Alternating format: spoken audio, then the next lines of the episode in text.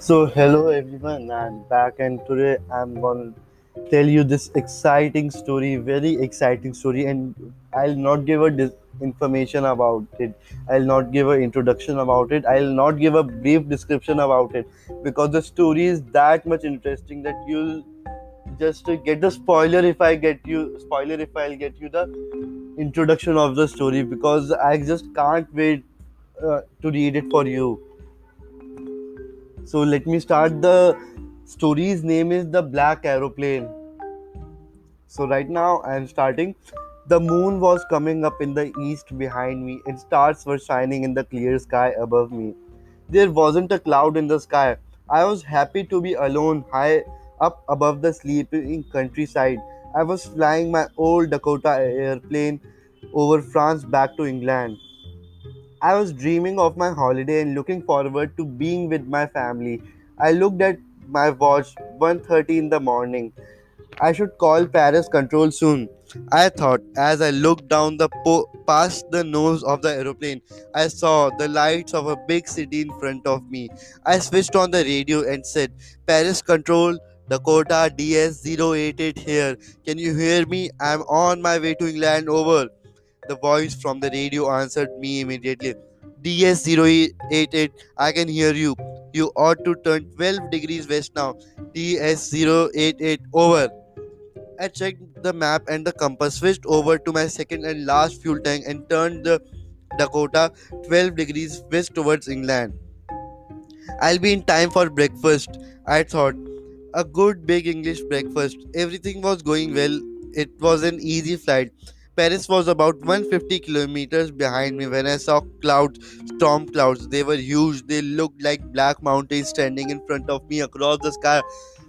I knew I could not fly up and over them. I did not have enough fuel to fly around them to the north or south. I ought to go back to Paris, I thought, but I wanted to get home. I wanted that breakfast.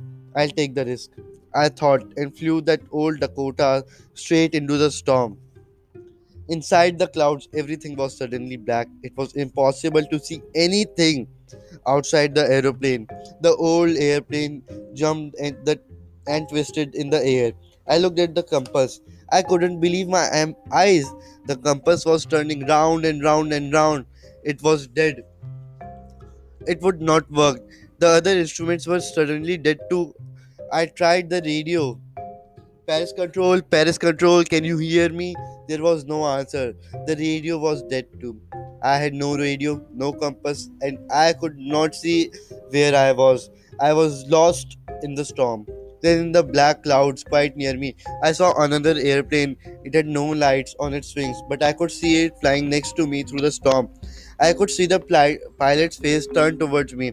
I was very glad to see another person. He lifted one hand and waved. Follow me. He was saying, Follow me. He knows that I am lost. I thought he's trying to help me. He turned his aeroplane slowly to the north in front of my Toyota Dakota so that it would be easier for me to follow him. I was very happy to go behind the strange aeroplane like an obedient child. After half an hour, the strange black aeroplane was still there in front of me in the clouds. Now, there was only one only enough fuel in the old Dakota's last tank to fly for 5 or 10 minutes more.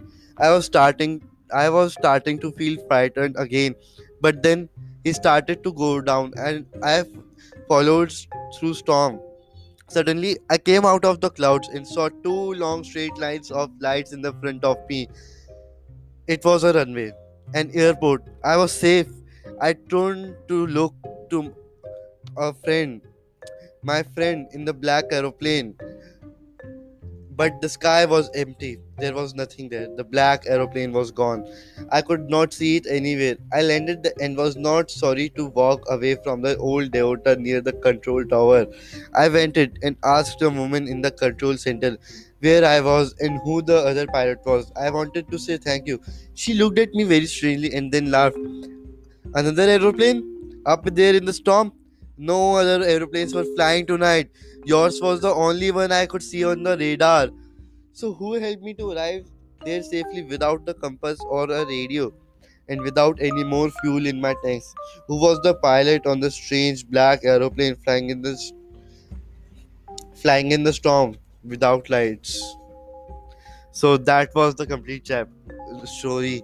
It was a very short story, but a very interest, interesting one. Means the whole thing is changed at the last of the story. At the ending of the story, the conclusion is conclusion is very nice. It has been very nicely depicted by the writer. I don't know the writer of the story, but uh, I literally like the story very much because uh, it makes us believe that uh, even if we are in uh, any terror, if we even if we are in any problem, someone is there to help us. Like if we see the pilot situation here, though it's a fantasy, though it is a fantasy story, but it still makes us believe that God is there. because we can see that the pilot was just at his last breath he was just taking his last beat but suddenly the black aeroplane appeared and helped him so i'll not give any moral for it and uh, i also not, not wanted to make it funnier. And i, I hope i did make it too. Uh, because the story and the ending was that much funnier that it could it has taken all the humor in it. The conclusion is very nice means. And the mainly what i feel that the stories which i read has a very have very nice conclusions in them.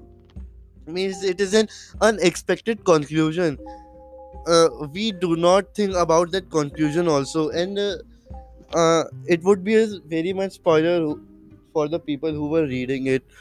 But still it is a very nice story. So thank you for listening. And i'll be posting daily. Uh, after october i'll start reading a novel for you all. The novel name is fraudster. It is written by cv raman. I'll be daily posting a chapter for it but after the month of october because right now my exams are going on. So that's why uh, i'm not able to post that because the fraudster fraudster novel because that needs very much concentration in that. And right now i'm more concerned about my exams so that's why i'm not posting right now the fraudster but definitely after october i'll start posting the chapter of fraudster so that the people can listen it. And uh, trust me it's a very nice novel to read. It's a very nice story. It's a suspenseful story. And yes uh, i'll be uh, i post uh, uh, what I like is the suspenseful stories, so that's why I mainly post suspenseful stories, stories with different conclusions, unexpected conclusions. So this was uh, whole in this podcast.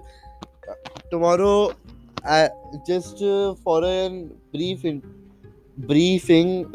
Tomorrow, I think I can read the chapter. I'll just give the title. Uh,